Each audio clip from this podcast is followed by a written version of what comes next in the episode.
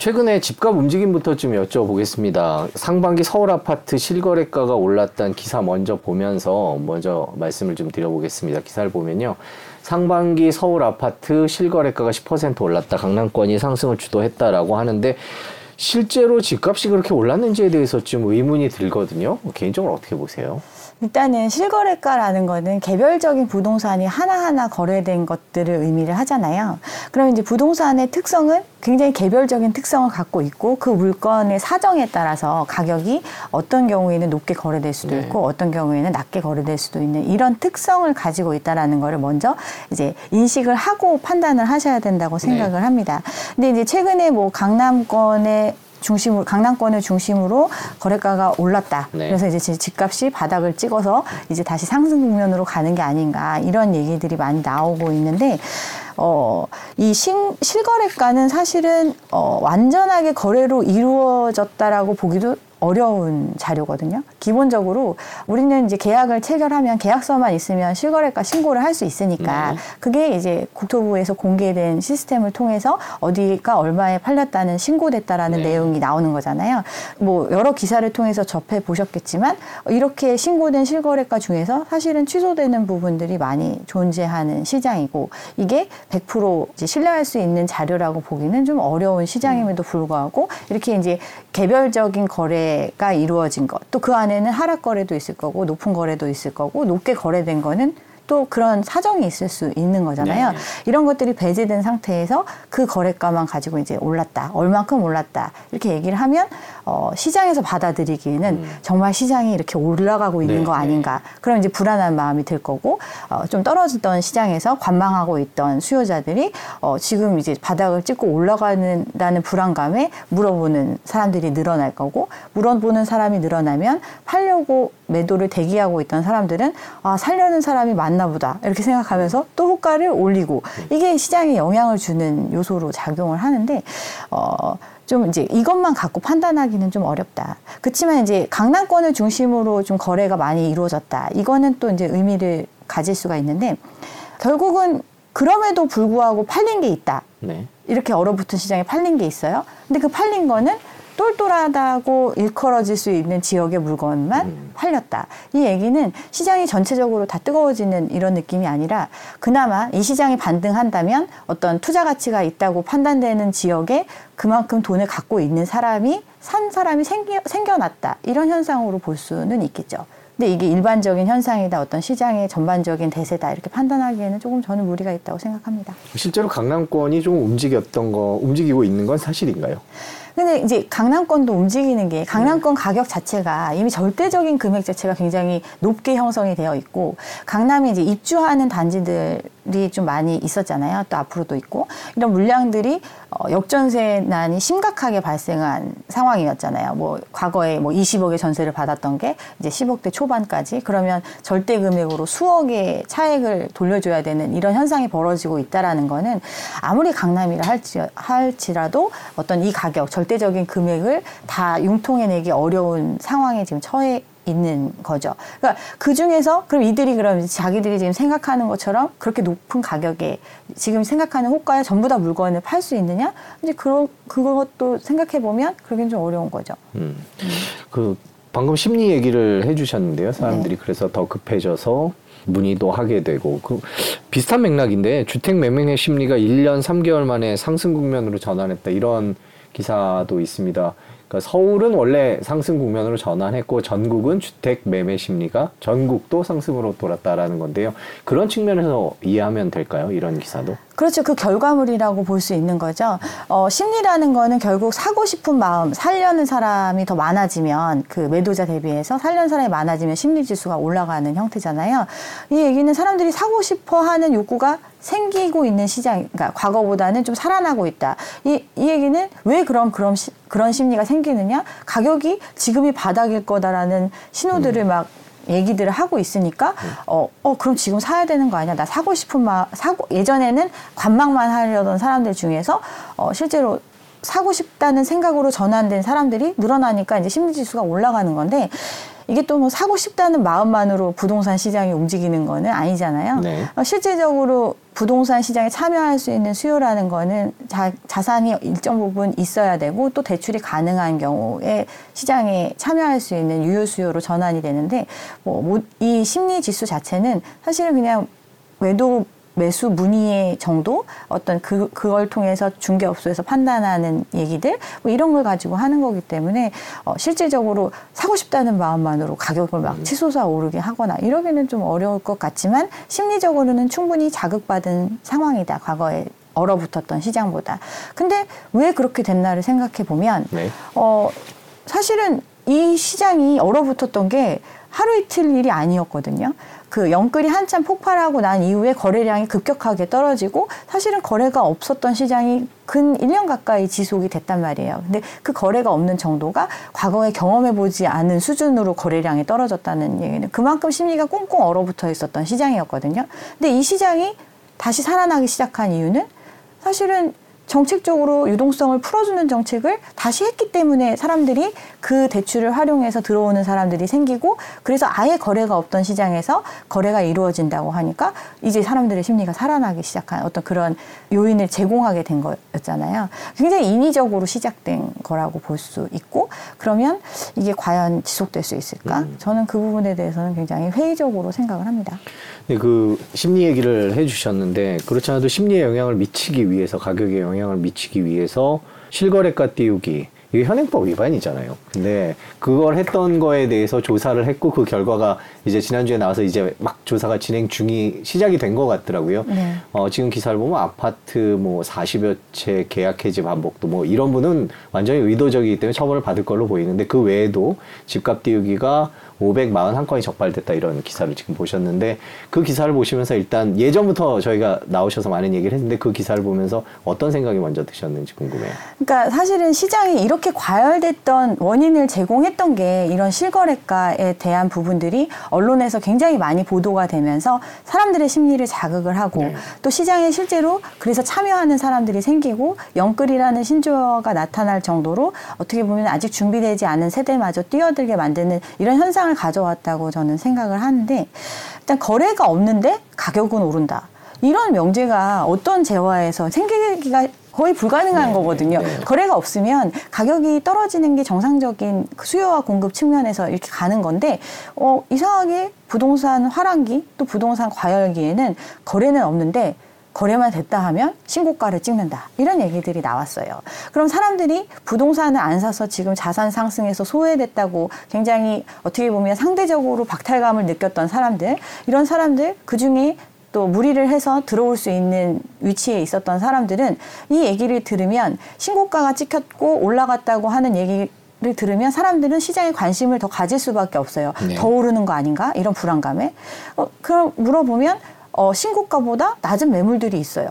그러니까 제가 예전에도 많이 지적을 했던 게 신고가 기사가 나오면 그 기사를 중심으로 그 주변에 이제 거래됐던 사례들을 쭉 검토를 해보면 그 거래만 유독 높은 음. 거래가 찍히거든요. 그러면 주변에는 뭐 매물 호가라든가 뭐 실제 유사한 아파트의 거래가는 이거보다 한 2, 3억 낮은데 시, 실거래가 신고된 것 중에 신고가는 뭐 2, 3억 높은 거래만 이제 시장에서 이렇게 기사에서 나오잖아요. 그럼 이런 얘기를 모든 아파트 단지에 대해서 사람들이 관심을 갖고 있는 게 아니니까 이렇게 나오, 노출된 자료를 통해서 어떤 기준을 삼고 시장을 바라보게 되는 상황이 되고 그랬을 때 어, 이제 물어봤는데 그거보다 낮은 금액에 뭐 한 5천만 원, 1억 낮은 금액에 물건이 있는 거예요. 그러면 사람들은 이제 여력 있는 사람은 사겠죠. 그러니까 경쟁적으로 오른다는 시장이니까 어, 후속 거래가 잇따르게 되는데 그럼 그렇게 거래를 한 거래가 세- 생기면 이 실거래가는 어느 순간 취소되는 상황이 되고 결국엔 진성의 거래가 어떻게 보면 올라간 거래 예전보다는 높은 금액으로 찍히는 현상이 일어나고 이게 가격을 계속해서 끌어올리는 이런 작용을 했다라고 생각을 합니다. 근데 그만큼 그 가격대에 사는 사람이 분명히 있을 수 있어요. 어, 어떤 사람은 어, 똑같은 물건이라도 돈이 있는 사람이 예전에 뭐 10억이면 잠실에 집을 샀는데 지금은 10억 갖고 강북에 집을 사는 상황이라도 그걸 선택하는 사람이 있을 수 있죠. 그렇지만 이게 일반적인 판단은 아닌데 아닌데도 이렇게 사는 사람이 생길 수는 있지만 모든 사람이 그럴 수 있는 건 아니잖아요. 그 지역마다 수요할 수 있는 어떤 경제력이나 이런 것들이 다 다르니까. 그러니까 이제 거래가 사실은 없는 거래는 떨어지는 현상이 일어났던 거고 그럼 이게 결국은 버틸 수 있는 그 올라간 가격을 계속 지지해 줄 수 있는 수요는 없다라는 거거든요. 그럼 결국은 정상적으로 어느 순간이 되면 거래가 없으니까 가격이 내려오는 현상이 벌어지고 정상화로 가는 길이 이루어지는데 그런 현상이 어떻게 보면 올 아, 작년 하반기부터 금리가 올라가고 사람들이 너무 높아진 호가나 이런 걸 받쳐주지 못하니까 거래가 없어지는 현상이 일어났고 그러니까 뭐 6개월 몇 개월 만에 몇 억씩 가격이 떨어지는 지역이 나타났잖아요. 그러니까 이런 과정 그러니까 지지할 수 없는 어, 수요를 바탕으로 높은 거래가만 믿고 이게 진짜 가격이라고 믿고 있지만 사실은 이제 굉장히 거품의 크기가 커졌고 그만큼 또 쉽게 무너질 수 있는 가격을 찍었던 게 아닌가 이렇게 생각을 합니다. 네. 정부에서는 이번에 그 등기를 하는 거 등기 여부를 이제 같이 공개함으로 인해서 이런 집값 띄우기를 막아보겠다 이런 얘기를 하고 있습니다.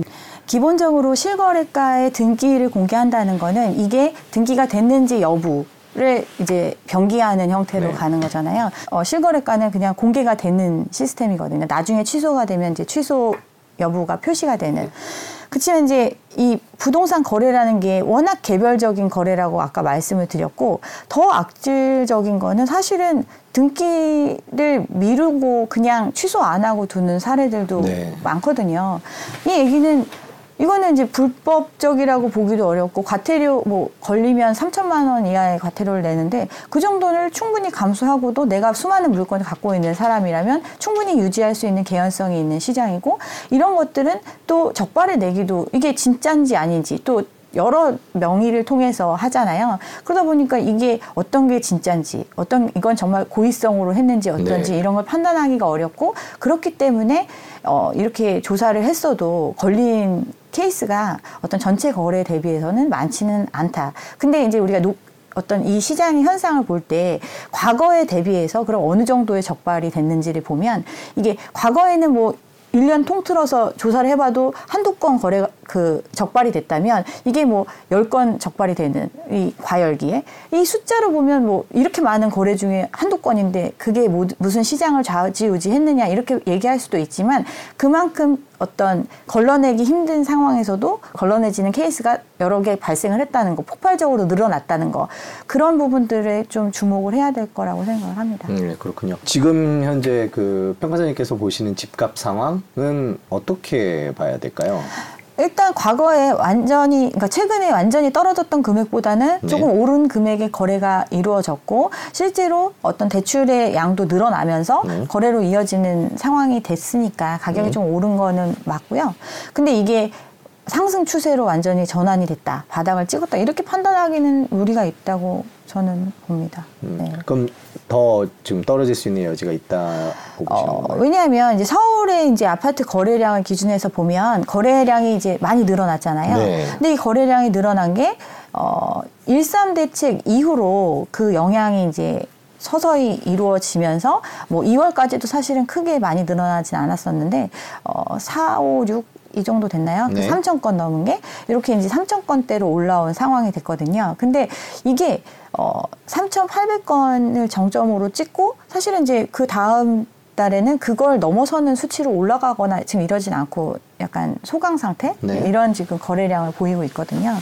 이 얘기는 어 사실 뭐 대출 부분에 있어서도 우리가 많이 지적을 하는 부분이 있는데 이 대출이 거의 대부분 특례 보금자리론을 많이 활용해서 이렇게 사시는 분들이 많이 늘어났고 그로 인한 후속 거래가 좀 이어졌다면 그런 것들이 반영이 돼서 거래량으로 나오는 건데 그게 이제 한계의 상황에 왔다. 이게 계속해서 늘어날 수 있는 상황은 아니다. 그리고 3천 건이라는 게 엄청 많게 느껴질 수도 있겠지만 실질적으로는 어떤 평년의 거래량에 비해서는 아직도 그렇게 뭐 회복됐다고 판단하기에는 어려운 수치이기 때문에 어 저는 이제 지난번에도 말씀을 드렸지만 이게 dead cat bounce 같은 네. 느낌으로 받아들이고 있습니다. 수치를 보시면 네. 1월에 전혀 거래가 거래가 없었던 시점. 근데 이제 대책 나오고 나서 이제 조금씩 상승하기 시작을 하잖아요. 네. 그럼 2월까지도 크게 반향을 일으킬 정도는 아니었어요. 이때 이제 대출에 소진되는 걸 보면 금리가 높은 상황에서 어, 고금리를 대환하는 용도로 많이 썼던 네. 그 자금이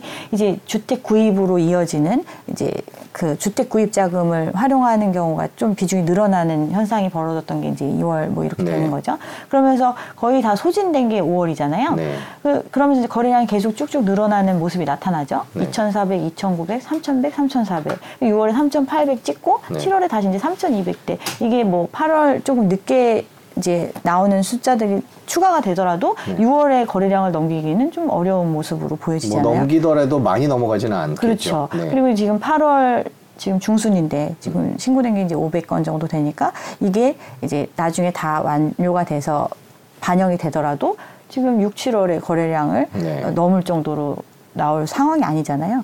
이 얘기는 사실은 굉장히 정책의 영향으로 어, 잠깐 부풀려졌던 어떤 거래량이 또 가라앉는 모습이 나타날 수밖에 없는 음.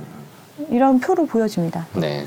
국책 연구기관인 국토연구원이 이런 발표를 하는 거는 그렇게 흔한 일은 아니었던 것 같은데 그 발표 혹시 보셨습니까? 어떻게 보셨어요? 그러니까 지금 이제 연구를 하는 기관이라든가 아니면 뭐 한은도 마찬가지고 이 시장에 대해서 굉장히 지금 지탱할 수 없다라는 거를 이미 알고 있어요. 그러니까 주택 시장이 회복이 된다는 거는 지금 사람들이 기대하는 거는 전고점을 회복하는 걸 기대를 하잖아요. 그, 그 전고점이 과연 정상적인 전고점이었는지는 아까 앞서 말씀드린 어떤 실거래가의 문제라든가 그 신고가 거래량이 뒷받침되지 않는 높은 신고가를 사람들은 전고점이라고 생각을 하잖아요. 이걸 회복하려면 그만큼 어, 정상적인 수준의 거래량과 이게 뒷받침이 되면서 그 가격을 유지해 줄 수 있는 정도가 돼야 되는데 그때까지 긴 시간이 필요할 수밖에 없는 거죠. 그럼 이제 남아 있는 사람들, 아직 무주택인 사람들이 그 더 많은 유동성을 끌어와서 이 집을 사줘야 가격이 올라갈 수 있는데 과거보다 대출의 조건은 더 까다로워졌고 금리는 사실은 어, 지금 뭐 저금리로 갈 거로 기대하는 사람들도 있지만 어떤 전체적인 상황으로 봤을 때는 최소 중금리 이상이 유지될 수밖에 없는 이런 시장이고 또 과거에는 DSR의 적용을 안 받고 대출을 받았던 사람들이 네. 대- 많이 있- 많잖아요. 네. 근데 지금은 다 새로 대출을 받으려면 그런 적용 좀 신용 조건이라든가 이런 게 더 까다로워진 상황이기 때문에 과거만큼의 내가 끌어왔던 유동성만큼 그 이상을 끌어와서 집을 사줄 수 있는 수요가 없는 거죠. 그럼 가격은 당연히 내려올 수밖에 없는 거죠. 정리를 한번 다시 해보면 집값이 더 떨어질 거다 아니다. 여, 지금이 바닥이다. 이 두 가지 의견 더 중에서는 떨어질 거라고 생각을 합니다. 이 유동성을 풀어주는 시장이 굉장히 장기간 이루어졌고 그 어떤 유동성을 사실은 감당할 수 없었다라는 거가 현상으로 나타나고 나타나기 네. 시작했던 상황이거든요. 그러니까 아주 초입에서 지금 어떤 정책적으로 정책 자금을 풀어주면서 그 잠시 하락을 멈추는 상태, 멈, 인위적인 상태로 지금 멈춰놓은 상태이기 때문에 여기서 지금 다시 조금 오른다 만다 뭐 이런 얘기를 하고 있는 시장이거든요. 그러니까 어, 근거라고 말씀을 하시니까 제가 딱 그러니까 가계 부채 문제. 가장 큰 거는 우리가 감당할 수 없는 부채에 기대서 형성된 자산의 가격이고 금융 불균형이 굉장히 심각한 상황이기 때문에 어떤 소득 대비해서 감당할 수 있는 부채 수준에서 자산 가격이 형성이 돼야 되는데 그거에 비해서는 현저히 괴리된 위치에 있기 때문에 더 떨어질 폭이 있다라고 생각을 하는 거죠 저는. 네. 그 내년에 총선이 있어서 정부가 집값이 떨어지면 받칠 것이고 올라가면 누를 것이다 이렇게 분석하고 계신 분도 있거든요. 정부가 그런 의견에 대해서는 어떻게 생각? 그러니까 정부가 지금 바치고 있으니까 그나마 막 경착륙을 굉장히 걱정하던 시장에서 이제 연착륙이다 얘기하면서 약간 좀 흐름을 멈춰놓은 상태긴 한데 어, 정부가 뭐 엄청난 영향, 그러니까 그 재력을 가지고 어떤 자산을 가지고 이걸 계속해서 끌어갈 수 있는 동력이 있다라면 어, 시간이 좀 지연될 수는 있겠지만 그러기에는 이제 좀 한계 상황이라고 보는 게 어, 일단은 자, 자 어떤 이, 이번에 그 조, 재달 조원, 재달 그, 아, 조달 재원으로 했던 게 38조 정도를 해가지고 했잖아요. 근데 그게 5월에 80% 이상 다 소진이 돼서 지금 일어난 거거든요. 이제 추가적인 재원을 마련하는데 주공공이 보증하고 뭐 여러 가지 지금 다른 이제 국책기관들의 돈을 활용해가지고 보- 이걸 지금 이, 이어가겠다 뭐 이렇게 하고 있는데 정부가 결국은 돈을 끌어오려면 정말 돈이 있어야 되잖아요. 그 정부가 돈을 확보하는 방법은 세금을 걷어서 아니면 외국의 국채를 발행해서 이두 가지밖에 없잖아요. 그럼 외국의 국채를 발행하는데 우리나라 국채를 빚을 늘리는 부분에 있어서 무한정 늘릴 수 있느냐 미국처럼 그런 시장은 아니잖아요. 그리고 세수는 경기가 좋아져야 세금을 많이 걷어낼 수 있고 또 자산 시장이 막 폭등을 하고 거래가 활발해야지 더 많이 거둘 수 있는데 그렇지 않은 시장이잖아요. 오히려 세금을 지금 깎아주면서 어떤 물가 안정 부분을 위해서 유류세 인하 조치 뭐 각종 부분에 대해서 법인세 인하 각종 부분을 깎아주면서 지금 유지하고 있으니까 세수는 지금 바닥에 나고 있거든요. 그럼 계속 이 상황을 유지해 줄 수 있느냐? 아닌 거잖아요.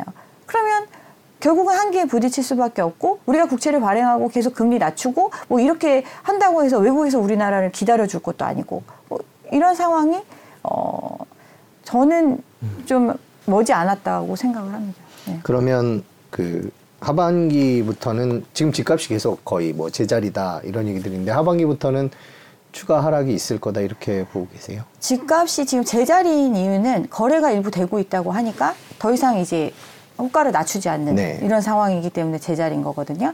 근데 매물은 늘어나고 있잖아요.